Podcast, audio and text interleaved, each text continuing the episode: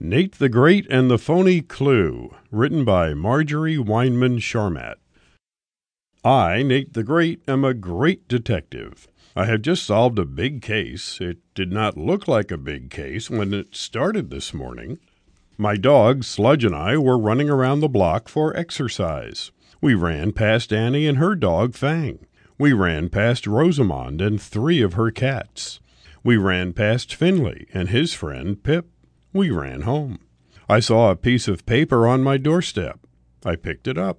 It was thin paper. VITA was printed in ink on it.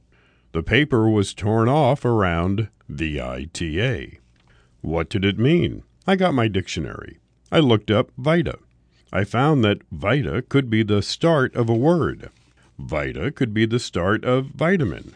A, B1, B2, B6, B12, C, D, E, G, H, K, or P. Or Vita could be the middle or end of a word. It could even be part of a long message. The mystery got bigger as I thought about it. I, Nate the Great, knew there was a missing piece or pieces to the paper. Who or what had torn them? I let Sludge sniff the piece of paper. We will look for the pieces, I said. I, Nate the Great, thought. Who or what tears paper? Of course, Rosamond's cats. Four cats, sixteen claws. Sixteen claws could tear a lot. I wrote a note to my mother. Then I tore it into pieces. Then I fitted the pieces back together. Dear Mother, I am looking for missing pieces. When they fit like this, I will be back. Love, Nate the Great. I put a pancake in my pocket. Then Sludge and I went to Rosamond's house. Rosamond was outside with three of her cats. Rosamond looked strange, but she always looked strange. Hello, I said. Did you leave a note on my doorstep this morning? Did your cats tear it? No, Rosamond said. I did not leave a note on your doorstep. I looked at her cats. They look strange, too. My cats have been with me all morning, Rosamond said, except Big Hex. Big Hex spent the morning in his favorite tree. Big Hex tears paper, I said. Yes, Rosamond said. Big Hex tears, rips, scratches, shreds, cuts, slits, and slashes. I see, I said. Did Big Hex tear, rip, scratch, shred, cut, slit, or slash a piece of paper today? Ask him, Rosamond said. I looked up. I saw Big Hex sitting on a branch of the tree. I, Nate the Great, was in luck. I saw a piece of paper stuck on a twig close to Big Hex. Too close. I reached into my pocket and pulled out the pancake. I threw it to the ground. Big Hex jumped down and started to eat the pancake. I reached up and grabbed the piece of paper. Now I had two pieces. I put them together. They fit, I said. It is a message. Look, now the paper says, Invitation, come to my house at three. Vita was part of invitation. You solved the case, Rosamond said. No, I said. There is still a missing piece with a name on it. What name? Rosamond asked. The name of the person who wrote the invitation, I said. I, Nate the Great, will find the missing piece. I will find it before three. I started to leave. Wait, Rosamond said. Big Hex wants to thank you for the pancake. How does Big Hex thank? I asked. With a kiss, Rosamond said. I, Nate the Great, did not want to be kissed by anyone who tears, rips, scratches, shreds, cuts, slits, and slashes. No thanks for the thanks, I said. Sludge and I ran home. It was time for lunch. I made some pancakes. I gave Sludge a bone. We ate and thought. Where was the missing piece with the name on it? I, Nate the Great, had to know by three o'clock. Sludge and I started out again. I saw Annie and her dog Fang coming down the street. They were with Finley and Pip. Pip does not say much. Finley says too much. I, Nate the Great, am looking for a piece of paper with a name on it, I said.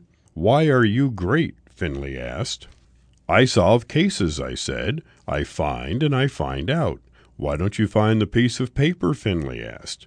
Nate the Great will find it, Annie said. Ha, Finley said. Maybe he's great, maybe he's not. Pip said nothing. Finley and Pip walked away. Sludge turned and followed them. I turned and followed Sludge. Annie and Fang turned and followed me. I saw Finley drop a piece of paper into the sewer and walk away. I looked into the sewer. I did not like the way it looked. But the paper was there. It could be the missing piece. How could I get the paper out? I, Nate the Great, needed something long and sharp. I saw something long and sharp beside me Fang's teeth. Then I had another idea. I looked down at the paper again. It looked blank. The print must be on the side that is facing down, I said. We must wait. Wait for what? Annie asked. Wait for the water in the sewer to make the paper very wet. The invitation is printed in ink on thin paper.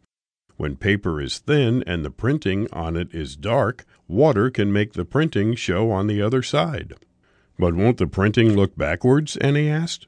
Yes, but nothing is perfect. I, Nate the Great, say that nothing is perfect. The paper was getting wetter and wetter. I saw some printing on it. I saw. Phony clue, I said. I, Nate the Great, was mad. I had never had a phony clue before. I did not know what to do. I could not find the missing piece. I looked at the pieces in my hand. I, Nate the Great, thought. Then I said, I am looking at what I have. Perhaps I should look at what I do not have.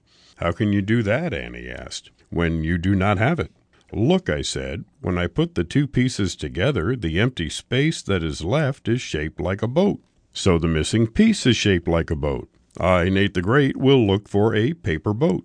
What if you can't find it before three o'clock? Annie asked. Then I am sunk, I said. Sludge and I walked in thought. I, Nate the Great, had seen a boat today, but where? It was not on the Atlantic Ocean. It was not on the Pacific Ocean. It was on a paper ocean. Sludge and I ran to the paper ocean. The paper boat was there. I fitted my pieces of the invitation around it. Aha! They fitted. The paper boat was the missing piece.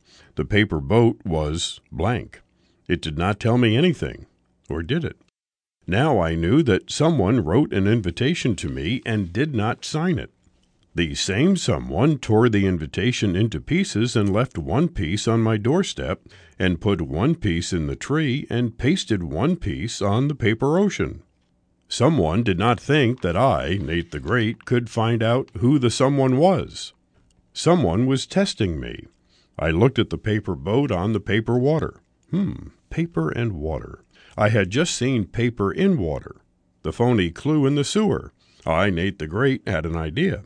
Sludge and I ran home. I filled my sink with water. I took the two pieces of the invitation and turned them over and put them in the water. Now the printing on them was wet and backwards. I, Nate the Great, looked at the printing. There was that funny E again. The printing was the same as the printing on the phony clue. I, Nate the Great, knew the case was solved. It was not yet three o'clock. This was an invitation I wanted to answer exactly on time. Sludge and I ran around the block and around the block until it was three o'clock. Then we went to Finley's house. Finley was with Pip. Pip did not say anything. It is three o'clock, I said, and I, Nate the Great, am here. I have answered your invitation, Finley. Finley gulped. I, Nate the Great, say there is no such thing as a phony clue. The printing on your phony clue is the same as the printing on the invitation. You wrote the invitation. You tore it into pieces. Finley gulped again. Pip opened his mouth. At last he had something to say.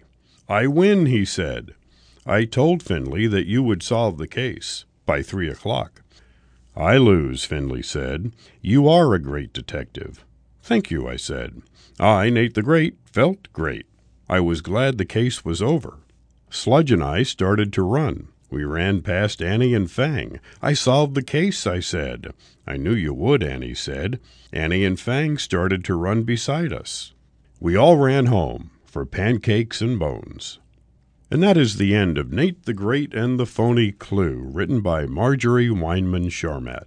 This book was read at the studios of the Connecticut Radio Information System.